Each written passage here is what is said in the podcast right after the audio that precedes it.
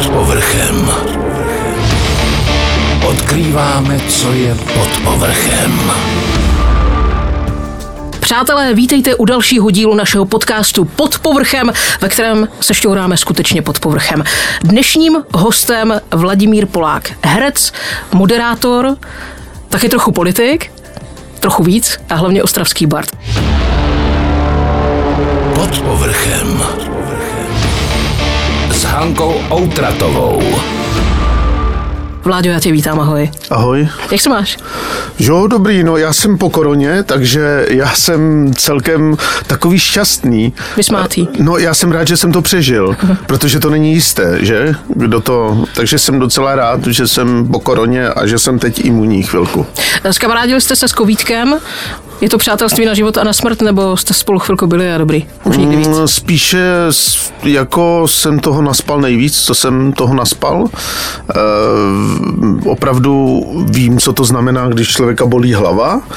A jinak jsem rád, že to takhle, ale bohužel to prošlo napříč ostravskými divadly, e, taky v, s tím, že bohužel e, jsou v těch divadlech ti lidi spárováni, takže někteří mají svazek partnerský, e, herec třeba z komorní scény Arena s herečkou z Národního divadla Moravskosleského a pak se to, že jo, to, pak to, co je v domě, má být pro mě, jo, ne já těm mladým nechci mluvit do duše, ale díky tomu se to rozneslo ve vše, po všech ostravských divadlech. Ale zase to svědčí o tom, že vztahy jsou velmi pozitivní ve všech ohledech a že jsou velmi přátelské mezi ostravskými divadly. Jo, jo.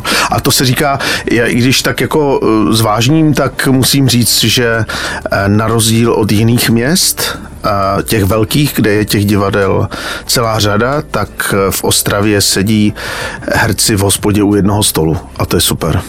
Bez problému. Mhm. Pojďme tady k divadlu, to je tvoje oblíbené téma.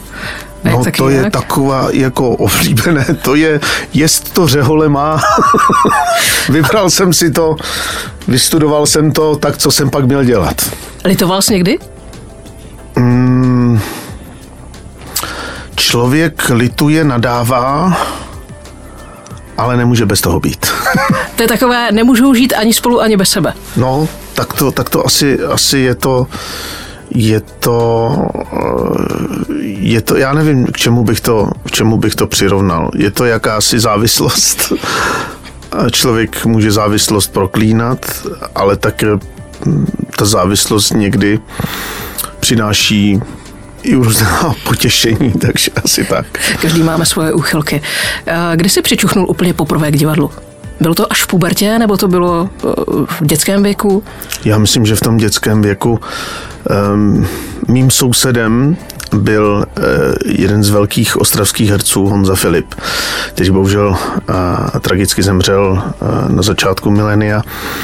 A já jsem jako dítě chodil i na generálky, jako s jeho dcerou, s Katkou, s kterou jsme v podstatě jako vyrůstali, že jo, v tom baráku.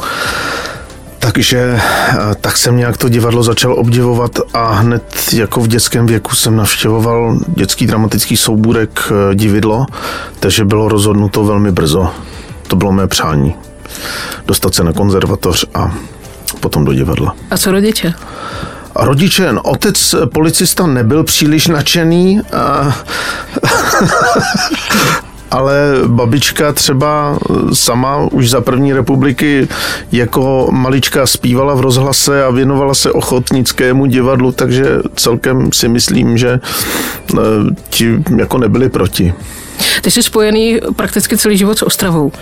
Jo, já jsem, já říkám, já jsem ostravský herec, já jsem takový, já nemám moc rád výraz ten patriot, protože já nevím, co to, co to všechno, co si každý si pod tím představí něco jiného, ale je pravda, že eh, třeba z ostravských herců jsem eh, patřím k té k té menšině, eh, že opravdu jsem se tady narodil, eh, chodil jsem do školky, do školy na konzervatoř a mé první angažmá bylo hned eh, v divadle Ostravském a i ty mé kořeny, můj pradědeček tady kopal uhlí, takže opravdu z hlediska toho, že může někdo říct, že je ostravský herec, tak já to říct můžu. Má podle tebe Ostrava i na té divadelní scéně svoji specifickou chuť a vůni? Já myslím, že, já myslím, že jo, že každé divadlo má nějakou specifickou uh, chuť a vůni a myslím si, že to o té Ostravě platí i v tom smyslu, což je podobné i sportu. Já to přirovnávám ke sportu. Aby si uh, mladého, uh, zajímavého fotbalistu, uh, aby si fotbalisty někdo všiml, tak v Praze mu stačí, když dá jeden hezký gol a hned si ho všimnou v reprezentaci. Tady musí odehrát skvělé dvě sezóny, aby si ho někdo všiml. Takže si myslím, že u nás je to, u nás je to podobné, byť teď se to čím dál tím zlepšuje a mm, vím, že, to, že ten zvuk toho ostravských, ostravských divadel jako je docela silný, že to rezonuje, že když někdo řekne ostravské divadlo, tak eh, říká, má to nějakou váhu a poslední dobou to množství těch talentů, těch mladých herců, které eh, si vyhlédli, ať už je to Národní divadlo v Praze nebo jiná divadla, tak opravdu je častým, častým způsobem. Ty jsi členem činohry Národního divadla. Ano. Pro mimo Ostravské přidám Moravskosleského. Kolikátou sezónu už? Eh, já to mám trochu složitější, protože já jsem třeba 25 let eh, u divadla, eh, co jsem podepsal smlouvu, ale Dva roky předtím jsem ve třetím ročníku jsem podepsal smlouvu Českým literárním fondem a byl jsem takzvaně na stipendiu, takže jsem plnil vlastně práci, kterou má tak, jak člověk, když je v angažmá, akorát mi bylo 16 a do 18 jsem byl jako stipendista, takže ve své podstatě pracuji od 16. Stejně jak můj pradědeček, ale on kopal uhlí. on to byl trochu těžší. No.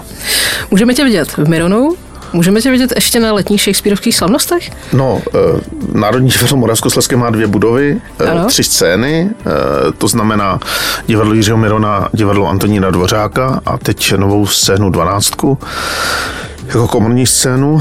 Samozřejmě mým dalším jevištěm je divadlo Mír, kde jsem od samého vzniku takže je to taková moje druhá scéna. A e, dokonce teď je to tak, že polovičku času strávených na jevišti mám teď v divadle Mír a v Národním divadle Moravskosleském, už je to tak zhruba na půl. Letní Shakespeareovské slavnosti jsou mm, takovým, řekl v Ostravě, já jsem jeden z takových zakladatelů a otců toho, že to v Ostravě vzniklo a jsem rád, že to takhle funguje. Byť ze společnosti, kterou jsem spolu zakládal, jsem musel odejít, protože ta příprava toho festivalu je, eh, to je potřeba opravdu eh, profesionálně a, a celkově se tomu věnovat. Já jsem se chtěl věnovat divadlu, takže nakonec jsem z té společnosti eh, odešel, nicméně stále s letními Shakespeareovskými slavnostmi spolupracuju a jsem rád, že si to našlo své diváky ve smyslu tisíců diváků. Nebylo to něco na způsob skákat bungee jumping bez gumy, přitáhnout Shakespeareovské slavnosti do Ostravy? Ono to vzniklo uh, tak, že uh, asi deset let předtím, než jsme to začali uh, v Ostravě dělat, tak mě požádal, že nějaký herec buď onemocněl nebo nemohl, takže já jsem měl záskok rychlý v Praze a zažil jsem tam tu atmosféru a říkám si, to je, to je skvělé. A když se začal pomalu roz, tak jako rozvíjet ten Slezkoostravský hrad a byla i debata, co s tím hradem a takhle. A ještě to byla doba, kdy vlastně tady byl jenom Colors of Ostrava a nic jiného tady v létě nebylo. Takže vznikly ty Shakespeareovské slavnosti a postupně začaly vznikat další a další festivaly a ty prázdniny jsou teď jakoby plné těch různých akcích v Ostravě. A tenkrát, když jsme to začínali v tom roce 2008, tak ještě ne. A já jsem rád, že eh, jsme zahájili takovou, jako bych řekl, začátek, který jsem, jsem se tomu potom věnoval i v komunální politice a mám velkou radost, že se Ostravě říká město festivalu. Je teda pravda, že je dost dopředu vyprodáno a v podstatě i pro vás, pro herce, ta letní sezóna, kdy máte mít prázdniny divadelní, tak je slušně nabitá. Máš čas odpočívat i během prázdnin? No, je pravda, že mně se stávalo, že končila sezóna v srpnu, eh, v polovině srpna, pak jsem měl třeba nějaký týden, kdy jsem udělal, abych neměl vůbec nic, abych jel na dovolenou. Pak zase hned eh, za koncem srpna začala nová sezóna. Teď jsme to měli tak trošku roztříštěné i tím, že jsme ještě eh, vlastně teď hráli v Praze, protože my eh, také s tou produkcí, co uděláme tady v Ostravě, jedeme do Brna a potom do Prahy, takže teď to bylo dost roztříštěné, ty prázdniny. Já jsem vždycky nejlepší dovolená pro mě byla, když jsem ještě byl mladší a chodil jsem do hor, do těch vyšších a tam jsem zažil takovou zajímavou věc, že jsem měl v Dolomitech se mi to stalo, že jsem se tak jako nadechl, vydechl a na vteřinu jsem vlastně zapomněl, čím se živím. A to je to, je to jako nejlepší, co se na dovolené může stát. Nebo zapomenout hesla do počítače. Když se člověk vrátí, tak zjistí, že dovolená byla úspěšná, že se nepřihlásí nikam do práci. Ano, to já právě ty hesla, to je v akody, to je, to je má velká bolístka. Jako zapamatovat si číslo karty a těhle, to, to, je, to je strašné. No. Skočíme k Shakespeareovi. Čím si vysvětluješ, že táhne, do dneška táhne? Přitáhne lidi, ať je to venku, ať je to, ať je to v divadle, hmm. prostě na tohle jméno slyší. To je velmi složitá otázka pro člověka, který mm, Shakespearea eh, opravdu zbožňuje a eh, já vlastně toho Shakespearea vnímám díky eh, našim dvěma skvělým překladatelům, ať je to pan Josek nebo profesor Hilský. S Martinem Hilským se znám osobně, jsme kamarádi. Takže on mi přiblížil toho, toho Shakespearea i díky přednáškám, které nedělá pouze pro akademickou obec, ale i pro uh, obyčejné smrtelníky. A já, když mluvím o Shakespeareovi, tak tě nechtě ho asi nějakým způsobem parafrázuju. A on mluví o obrovském množství skutečných takřka jakoby skutečných uh, lidských osudů a postav. No a to dává, to je ten základ té nesmrtelnosti těch Shakespeareovských děl. Na které Shakespeareovo dílo bys pozval někoho, kdo k divadlu třeba nikdy nepřičichnul a v životě v něm nebyl? A kterou bys dal třeba opravdu divadelnímu fajnšmekrovi jako divák? Jako pojď, tohle musíš vidět. Mm, já si myslím, Ono se, taky problém je, že eh, z těch eh, Shakespeareovských děl se nejvíce hraje asi deset her, které se opakují pořád dokola.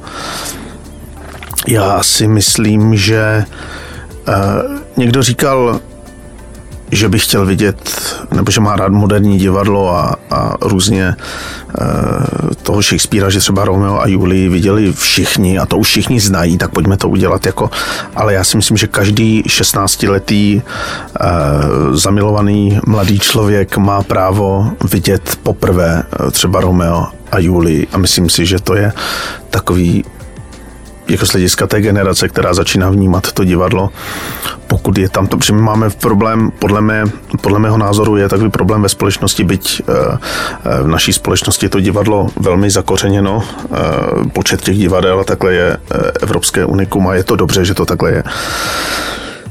Tak um, jsou vlastně dětská divadla, děti chodí do divadla loutek a pak je takové to období té puberty, toho vzdoru, kdy už ty jako nebaví a ještě jako by těm některým představením člověk jako nerozumí nebo nejsou pro něj. Tam je taková ta díra, ta se musí překonat, aby člověk zase potom tu cestu do toho divadla našel. To je takové to období, kdy všechno se řekne dospělý je blbě. Ano, ano. A na zadních za každou cenu. No. tak jo, pojďme od Shakespearea eh, ke komedím když zmíním Holedupy, alias Donaha, jo, jo, jo. tak mám takový pocit, že se, a potom přeskočíme do divadla Mír, mm. ke dvěma nahým mužům, tak taky mám pocit, že některé role jsou ti souzeny. No, já dcera se mi ptala, jestli uh, jako, protože viděla v televizi, oni to pouští nějaký odpoledne, že tam herci byli e, nazí, tak se zděsila a řekla, doufám, že tohle neděláš. Tak se řekl, no v žádném případě. Pardon, ale mm, tak e, je to veselá komedie. E, t, myslím si, že z těch divadel, které to inscenovali, se to, aspoň co říkají lidi, co viděli těch představení víc, že se nám to v Ostravě povedlo velmi. Možná to bylo dáno také tím, mm, že to souznělo s tím obdobím, kdy si každý pamatuje, kdy těch nezaměstnaných eh, lidí, kteří byli zvyklí eh, pracovat v tom průmyslu, bylo v těch 90. letech třeba hodně a museli najít eh, nějaký nový životní směr eh, z hlediska té práce a že to nebylo jednoduché. A ono je to v podstatě komedie, ale jsou tam chvilky té bezmoci, takže to má i určitou jakoby hloubku byť je to komediálně pojato a ta hudba je naprosto skvělá. A tím, že my jsme byli i první divadlo, které mělo živou kapelu, kterou dal dohromady eh, Vlastík Šmída, skvělý jazzman a jsou tam skvělí muzikanti a tím, že to hrajeme s tou živou kapelou. Já si myslím, že to je jedna z věcí, eh, proč je to tak navštěvované a taky, že režisér eh, Šimák udělal takovou věc, že nás nechal na těch zkouškách trošičku i jakoby improvizovat, takže k tomu textu vznikly nějaké glosy nebo nějaké věci, eh, takže ten text jakoby je vyšperkován ještě tím zkoušením, takže to je jako, že že jsme si ten text vzali za vlastní a jsou tam úžasné eh, třeba scéna eh, Jirky Sedláčka eh, naprosto úžasná klauniáda s Igorem Rozovičem to vymysleli, jak slézají prostě z kadibutky, tak to je jakoby Oscarová scéna, takže možná tím, že tam vznikly tyhle ty věci navíc k tomu textu, tak proto je to tak úspěšné. A asi neexistuje lepší místo, do kterého zařadit nebo přiřadit uh, něco jiného. Hmm z, děje, z Sheffieldu uh, anglického než do Ostravy. No to bylo taky ještě umocněno tím, že se tenkrát uh, dramaturg, myslím, třeba Marek Pivovar eh, rozhodli, že eh, to nechají přeložit do eh, ostravštiny, ale respektive do jazyka, který používal Ostravák Ostravský, který jako nepoužívá úplně přesně ostravštinu, ale je to taková spíš ostravákovština, jo, protože ono je to velmi těžké nějak definovat ten, to nářečí, i když má své zákonitosti, tak jako, jako každý spisovný jazyk. On to má trošku upravené po svém, takže tím, že tak je to umocněno možná ještě eh, tím, že to dostal ten regionální nádech. Ty jsi zmínil muziku a já jsem mm-hmm. ti mhm. slíbila, že si budeš moct uvést hned několik songů. Kterým začneme dneska? Je, tak to je, tak teď, teď jsem teda uh, překvapen, ale tak mluvíme, mluvili jsme o té Anglii ano. a já jsem řekl, že jeden z mých... Uh, z Beatlesem, uh, ano, velký, z velkých um, snů, které se mi uh, poštěstilo naplnit, bylo to, že jsem uh, viděl na vlastní oči Paula McCartneyho, což nechápu, jak se dá jako žít po 70 aktivně a pořád se v rádích pouští e, písničky Beatles, myslím, že asi takových 15 písniček dokola a je spousta takových, které upadají v zapomnění, tak já bych z Alba Revolver, když jsme v tom rokovém rádiu, tak e, pustil písničku, kdybyste mi pustili, že sám to neumím, že jo, For No One, to je krásná, krásná píseň Paula McCartneyho. Máš to mít. Tady je Paul McCartney, Vladimír Polák za chvilku půjdeme do míru na dva nahé muže. Úplně. Tak jo, pojďme přeskočit do divadla Mír, ano. což je nejmladší divadlo tady v Ostravě. Je soukromé. Jak se ti pozdával nebo nepozdával ten nápad? Protože Albert Čuba to je taková hlava všeho a teď se rozmyslel, že bude mít svoje divadlo. No, já jsem eh, rád, eh, že eh, mě oslovil jako kamarád, s kterým jsme, eh, s se známe velmi dlouho, už možná, když byl na konzervatoři, já jsem byl eh, po konzervatoři, tak už jsme spolu eh, dělali i nějaké malé filmečky a byli jsme, já jsem rád, že si na mě vzpomněl, že vlastně nejúspěšnější jeho komedie, která tam je dva úplně nazí muži, že mě dal dohromady se Štěpánem Kozubem, kterého jsem předtím neznal nebo vnímal jako kluka, talentovaného kluka z konzervatoře. Takže já můžu říct jenom, jsem rád, že jsem byl u toho a jsem rád, že jsem u toho.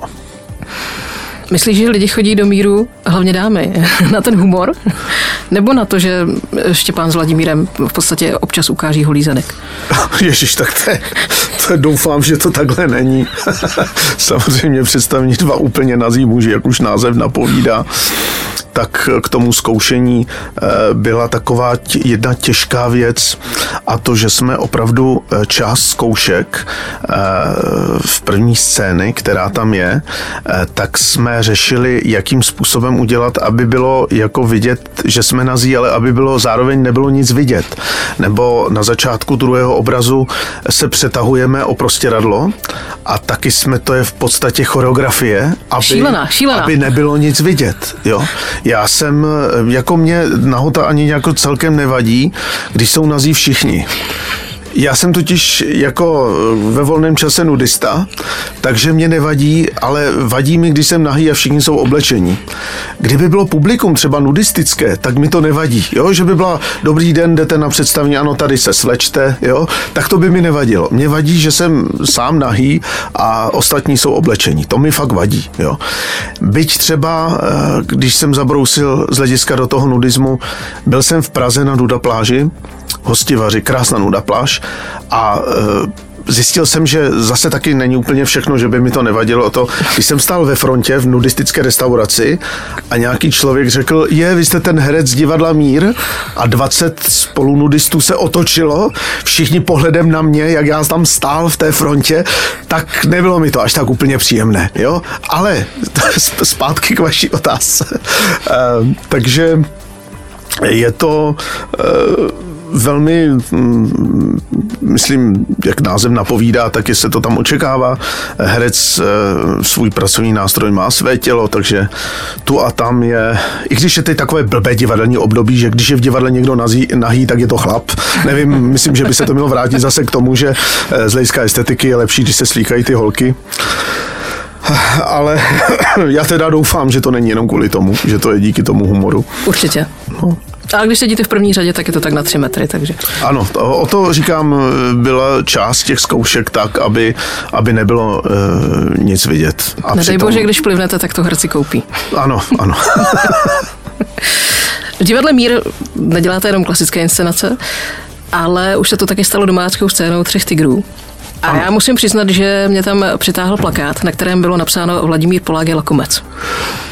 No, eh, my jsme začali dělat eh, hodně eh, vlastně tu současnou francouzskou komedii v podobě to Sebastiana Thierryho, protože od něho máme jak ty dva úplně nahé muže, tak představní, kdo je pan Schmidt. A pak přišel Štěpán Kozub jakoby s tím, že by chtěl dělat klasický titul Lakomce. A já říkám, no tak to je dost to, ale my nemáme žádného starého. A on říká, no právě, že máme. říká, to jako myslíš mě? Tak eh, říkám, dobře, no tak eh, takže tu, eh, to představení jako chystal pro mě, jakoby lakomce. Ale ty jsi vlastně ale... nejmladší lakomec v historii. No, já myslím, že úplně ne. ne. Jako patřím k těm nejmladším, ale tady v Ostravě kolega, z kterého jsem ještě zažil v Národním divadle Moravskoslezském, pan Milan Schulz, tak ten to hrál jako starší člověk, ale myslím, že to také ve 40 hrál v divadle Petra Bezručev někdy v 70. letech. Takže úplně ne. Ale v současné době, co tak, tak asi jako jeden z nejmladších, ale protože jsem v tom míru jako herec nejstarší, tak asi proto. Ale samozřejmě jsme si ten klasický titul a shodou okolností to dělal tak také eh, režisér Šima, který dělal ty dva úplně nahé muže, tak pochopil, eh, abychom to dělali tak jako trošku po svém tu klasiku. Eh, je to lakomec, Moliérův lakomec, ale v divadle Mír. Takže dobrý. Tak já dobrý. doufám, že, že jo. No. I když je to taková trochu nostalgie teď v té covidové uh, období se bavit o tom divadle, o tom, jak lidi chodí a to, když, když, jsme, když jsme právě jakoby teď zavření, takže je to, je to takové neštěstí. Uh, mně se teď stalo dvakrát zase, když se vrátím k Národnímu divadlu Moravskoslezskému, že jsme měli těsně před premiérou Revizora. Revizor, ano. A to se vlastně byla první vlna a zavírali se divadla, tak... Teď znova. My jsme měli veřejnou generálku a premiéru už jsme odehrát nemohli. Teď jsme měli eh, premiéru testosteronu, kterou jsme sice odehráli a měsíc na to měla být ta premiéra toho revizora a zase se to zavřelo těsně před tou e, premiérou. Já jsem jednou v nějakém rozhovoru s Českou televizí řekl, že krajské volby proběhly, máme svého hejtmana a já bych chtěl také mít toho svého hejtmana, teda roli toho hejtmana, kterou jsem dostal, bych si ji rád zahrál. A nic. No zatím ne. Dočkej času, to přijde. Ano. Tři tygři. Fenomén a nejenom, nejenom online, začínali v Heligonce, já si pamatuju, že člověk nevěděl vlastně na co jde eh, na, na ta první představení, ale po prvních dvou představeních už jsme stoprocentně věděli, na co jdeme. A čím si to vysvětluješ, tenhle boom, tenhle obrovský úspěch? Mm, Když kluci začínali, tak mi říkali, že improvizují jako v té eh, heligonce a já jsem si říkal, no to ještě, že to děláte v heligonce, protože jako více lidí by asi na to nepřišlo. Eh, jakože na improvizaci, říkal, tak je to a dobrý, no tak vám přeju hodně štěstí, ještě jsem jim pomohl natočit nějaké video, jako přijďte, jakože. A pak mi řekli, že měli takovou asi, já nevím, po roce nebo po půl roce, když to začali dělat, tak řekli, že tam mají hosty, jestli nechci přijít jako host, tak jsem tam přišel, eh, to jsem se ještě pořádně jako neznal eh, se Štěpánem Kozubem, pak jsem s ním začal improvizovat a měl jsem takový jako úplně pocit, že, že hraju na tom jevišti s velmi zkušeným hercem. Jako tak mě to úplně jako nadchlo, jakým způsobem to vnímají ti lidi. On totiž humor je ve své podstatě taky strašně nakažlivý. Takže jestliže na začátku eh, se pořádně jakoby přiloží pod ten kotel, tak potom člověk na konci se už potom směje každé hovadině, protože se smějou lidi kolem. Jo. Ono to má takovou, eh, ten humor je, eh, proto ty komedie jsou lepší, když se mm, třeba přenosy z divadel, jo. když si doma pustíte komedii, no ale pokud jste přímo v tom divadle, tak funguje ta davová psychóza, na tom je ta komedie založena. Jo. A, takže eh, to funguje skvěle eh, právě v té hlikonce. A pak se stalo to, že si eh, Robin Ferro buď zlomil nohu nebo něco takového a jich bylo opravdu málo, tak mi řekli, jestli bych je ne- nevypomohl. Tak jsem přišel jakoby na záskok asi po roce toho fungování těch třech tigrů, nebo takhle nějak zhruba. A eh, kluci jako byli rádi, že tam jsem, já jsem byl rád, že jsem, že jsem tam a vracel se právě uh, Robin a eh, tak já říkám, no tak se mějte oni, no tak my bychom rádi, kdybys tady zůstal. Takže jsme tři tygři, ale jsme čtyři. Ale jak říkám, mm, si myslím, že každý sečtělý člověk, který četl tři mušketýry, tak jim nevadí, že mm, byli čtyři. Počty stranou. Je teda pravda, musím říct eh, za diváky, eh, že čekáme na tu chvíli, kdy se rozsekáte vzájemně. To znamená, kdy jeden na druhého něco ví a ví, co na něho funguje a nechá ho v tom vysmažit. To je, to to je, ano, to je strašné. No. Zvláště pak, když člověk jako eh, třeba neví v té etidě a řekne si, no já jdu a druhý mu řekne, ne, nepůjdeš. to, je, to je strašné. Ano. Jako dá se utéct to, z toho jeviště ve chvíli, kdy člověk neví? Při improvizaci se dá, ale musí být eh, tak, aby ho nechytl ten druhý. Ne, to je někdy, někdy je taková sranda eh, v tom, že cítíme všichni třeba nějakou tu etidu, jak improvizujeme, že by bylo dobré skončit. Ale nikdo neví jak.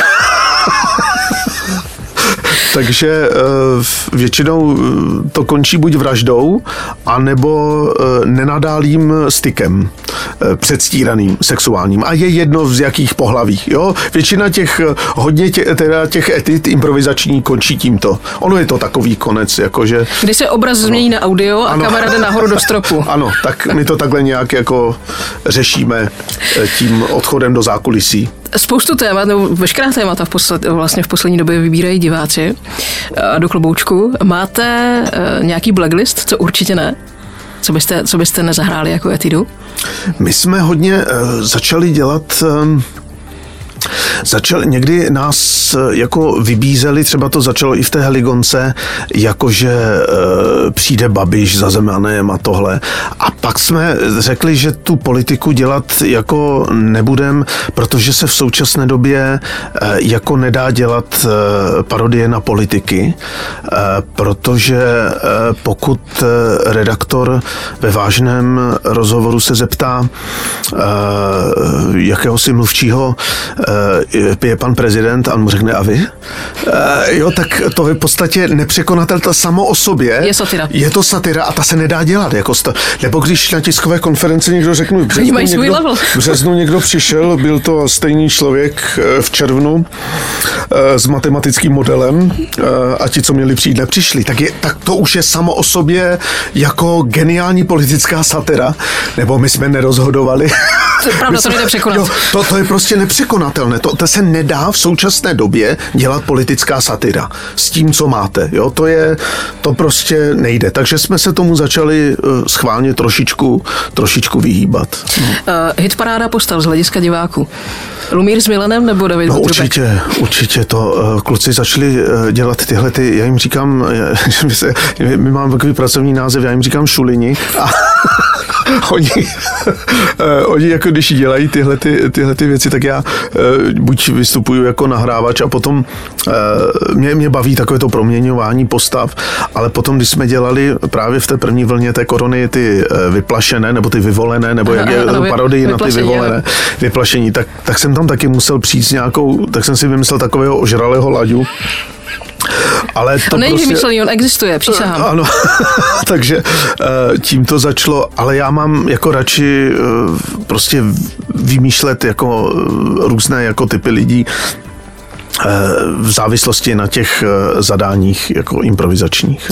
Na kolikátý pokus jste natočili Vánoce u Vavarových ve chvíli, kdy se ztratil Jirka? Já myslím, že já myslím, že tam se to točilo většinou jako na první, jako, jo, protože uh, tam uh, tam to má tu sílu, to, že my si sami, sami jako překvapujeme a to se potom těžko uh, znovu uh, jako dělá, že se překvapujeme. Takže některé ty, uh, některá ta videa, které děláme s třemi tygry, tak jsou fakt jako na první, uh, na první, ten, na první dobrou, jak se říká. No. Kdo to nevydrží jako první? Kdo to neustojí a prostě se začne chlámat? No jak kdy? Jak kdy, ale myslím si, že nejvíce se teď rozesmívá uh, Albert Čuba. Jako. Asi je to tím, že on jak to šéfuje a něco se podaří, tak on to hned umí převést jako v představě na ty finance a začne se radovat. A už je happy. Začne se radovat jako producent a zapomíná, že je herec. Vypadne z role. ano. Uh, role, která tě ještě minula a chtěl bys si ji dát? Je, já nemám vysněné role, mm-hmm. protože já jsem si je zakázal, když jsem byl mladší. Protože jsem nechtěl být zklamán, jo. E, ale stávalo se s chodou okolností ten lakomec. Já když jsem končil konzervatoř v 95. tak právě Milan Schulz hrál lakomce v divadle Antonína Dvořáka. Bylo to v období jako maturity a já jsem si říkal, to je krásná role, jako to bych si chtěl jednou zahrát a fakt za pár let to, to přišlo. Myslel jsem si, že to přijde, e, přijde později. Takže e, je pravda, že mám nějaké role, které jsem viděl, a pak jsem dostal chuť na ně, jako že to bych si chtěl zahrát, ale většinou to bylo takové, že jako, jako čekám, že to přijde tak až za 20 let, jo, ty role, které jsem si říkal, že jsou úžasné. Kladěs nebo záporák? Eh, V mně se začaly eh, a to říká hodně herců, eh, eh, mě, mě se začali líbit hodně ti záporáci, protože ti jsou, ti jsou hodně zajímaví. A jak jsme se bavili o tom Shakespeareovi, tak ten Shakespeare je úžasný také v tom, že ty záporáky, že ti záporáci nejsou jako od podstaty jako v pohádce nebo v českých těch eh, nekonečných seriálech, že někdo je zlý, tak je strašně zlý, protože je to černokněžník nebo protože je prostě zlý doktor nebo jak v těch. Ale ono to má nějaký svůj důvod, proč je člověk zlý na ten svět. A to ten Shakespeare třeba má, ty postavy mají uh, to, uh, bych řekl, eh, tu logiku toho, proč se člověk k někomu chová zle. A to, je, teď- to je potom na tom skvěle to objevovat, jako v těch záporácích. Já mám teď šílenou otázku, protože eh, spousta našich redaktorů tohleto slovní spojení používá. A já věřím, že ty jako kovaný herec mi to vysvětlíš. Dokážeš si představit něco pod pojmem laskavý humor? Laskavý humor. To vím, že se používá. A ukazuje se takhle prstem, že to není ten náš laskavý humor a že to je fekální humor a já nevím co všechno. No to je, ono je to složité. Ono, já jsem moc neměl eh, rád eh, eh, režiséry, kteří, kteří jsou jako nezbytní pro tu práci, ale v těch komediích, které jsme zkoušeli, tak vždycky jsem třeba něco vymyslel a oni mi řekli, to není ten humor, který chceme. Jo? Ale vždycky to určoval jenom ten režisér, to mi strašně vadilo. A eh, ten laskavý humor, nevím, jestli to je třeba humor, který eh, jakoby nikoho neuráží, ale to je, to, to je takové, jako, že si pod tím může let kdo jako Dosadit překvapit, co, co to je jako laskavý humor. Jo. Eh, Já si myslím, že humor je svým způsobem je šok. Šok v tom, že přijde něco, co nečekám. A proto je to vtipné. Jo. A když dopředu vím, jaká bude pointa, tak si ji nemůžu zasmát. Takže pro mě, já si myslím, že humor je vždycky šokem. To je nejlepší léčba. Mhm. Divadlo Mír. Mnozí ukazují, že je to v netypickém místě, nevím, kde si, co si. Konec konců je to budova bývalého kina. Jako povrťáci jsme tam chodili kouřit za roh. Mhm. a chodili jsme ještě na pár filmů. Dneska nádherná, opravená a navíc vyprodáno. Jenom mě možná mrzí, že si tam není kde sednout na kafe okolo. A co ty bys hledal okolo divadla? Co, by, co, co ti tam chybí třeba na tom místě, vedle míru? Já myslím, že eh, všechno přijde, protože první kavárny, které vznikaly s shodou okolností v Londýně, než oni přišli na to, že eh, mají kolonie angličané, kde se pěstuje více čaje a kávu musí dovádět z těch kolonií, které, eh, kde vlastně, které nemají, taková edukativní vsuvka, tak eh, začaly první kavárny vznikat právě naproti divadlům, kolem divadel. Takže já si myslím, že eh, divadlo samo o sobě eh, a proto města mají eh, rády eh, divadla eh, a taky chytří ekonomové si spočítají, že když to městě je divadlo, tak eh, ty dámy musí jít do kadeřnictví, musí si koupit eh, eh, pánové oblek, ženy šaty a najednou to je, to město kvete tím, že má tu kulturu. Jo. To, že to není tak, že, jako, že se do kultury jenom strkají peníze a nic z toho. To každá koruna, která se vrazí do kultury, se vrací tomu, tomu městu.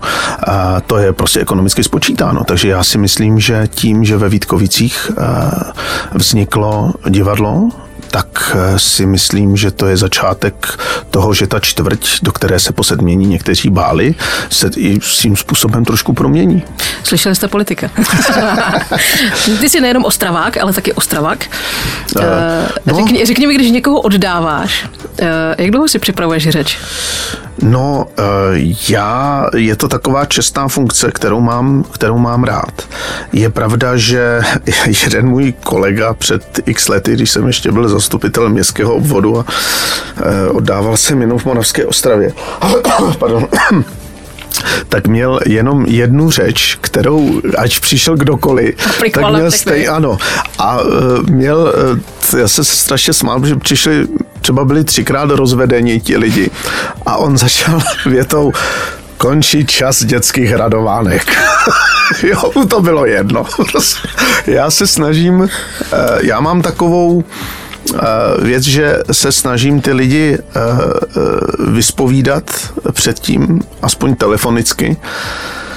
Velmi mě zajímá jejich seznámení a na to něco napíšu ohledně toho seznámení. A já si myslím, a mám takový styl toho oddávání, že to má být příjemná a e, veselá událost a myslím si, že barva jako nebo tón toho hlasu, e, když se říká e, vážení snoubenci, by měla být jiná, než potom, když se říká vážení pozůstalí, jo? že by to měl být rozdíl. Jo? Takže já si myslím, že svatba má být veselá, byť se snažím tam občas citovat nějaké moudré filozofy, co říkají o manželství a všem bez rozdílu takřka eh, dávám eh, sonet, jeden sonet od Williama Shakespearea, eh, který si myslím na to eh, přesně se hodí.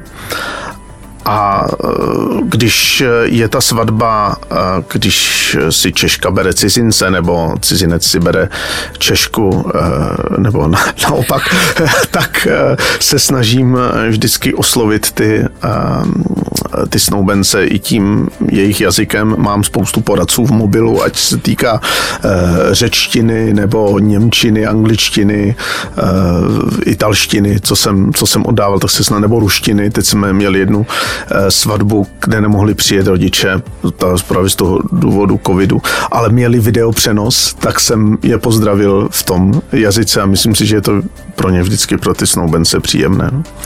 Eh, Na co ty si balil holky? Jež, já jsem je nebalil nikdy. Já jsem holky nikdy nebalil, ne, ne. Teď už je to jednoduché, přijde, řekl, já jsem je, Polák, že jo? Ne, ne, to bych, to bych neřekl, ale já jsem holky vlastně, já jsem je vždycky ukecával. já jsem je asi nějak jako ukecával a uh, já jsem byl Ne, vy si za to můžete, vy si za to můžete sami trošku. Vy, vy ty chlapy deformujete, protože já, když si vzpomenu v 16, tak jsem holky oslovoval tím, že jsem jim třeba poslal básničku, nebo jsem jim složil písničku a vybral jsem nějaké romantické místo a to nikdy nevyšlo. Nikdy. To jsou ty vaše, vy, vy to jako, jako říkáte, že to chcete, ale vy to nechcete. To je, teď se zase dostávám do toho, eh, do té hry, jako co jsme měli poslední, jestli eh, jako chtějí hlavně holky vidět eh, to, co si o vás myslíme, jaké jsou naše zkušenosti, přijďte na představení testosteron. Jo. Tam to je, v těch dvou hodinách je ta palba, tam hrajou jenom samý chlapy. Jo. A tam se to dovíte a to je opravdu i moje zkušenost, taková mé křehké dušičky toho, když si představím sebe v těch 16, jak jsem skládal ty básničky, tak první bylo, je, to je básnička, zajdem někam, ne. Takže to je takhle, toho bych to. Eh, nevím, na co se ptala, ale já jsem prostě takhle odpověděl. No, že dokážeš ukecat. Dobrý. Aby těch ženských nebylo málo, ty tady máš další ukázku a tentokrát bude zase hudební. Ano, když jsme se bavili o tom divadle Mír, tak k těm improvizacím neodmyslitelně patří eh, písničky, eh, které jsou také proto, abychom se stihli připravit a velmi vlastně často se tam točí zpěvačky Lucka Rybníkářová, teď poslední dobou i Barbarela, a e, vlastně od, myslím, že první tygry, tam byla kolegyně a spolužačka Alberta Čuby Lada Bělašková, která je herečka, která mi trošku štve v tom, že toho talentu má víc i v tom, že zpívá a mm, hostovala i v muzikálech. A když jsme dělali e, muzikál e, jako činohra Quo Vadis, tak pan autor hudby si ji dokonce vybral, aby mu zpívala na desce jinak slovenských muzikálových zpěváků.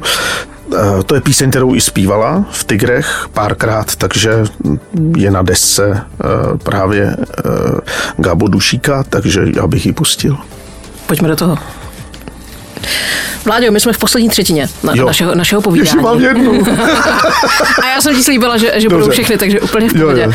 Uh, vyber si politika, můžeme probrat i tvoji oblíbenou muziku, uh, divadlo, anebo kam nás, kam nás a na co pozveš do roku 21.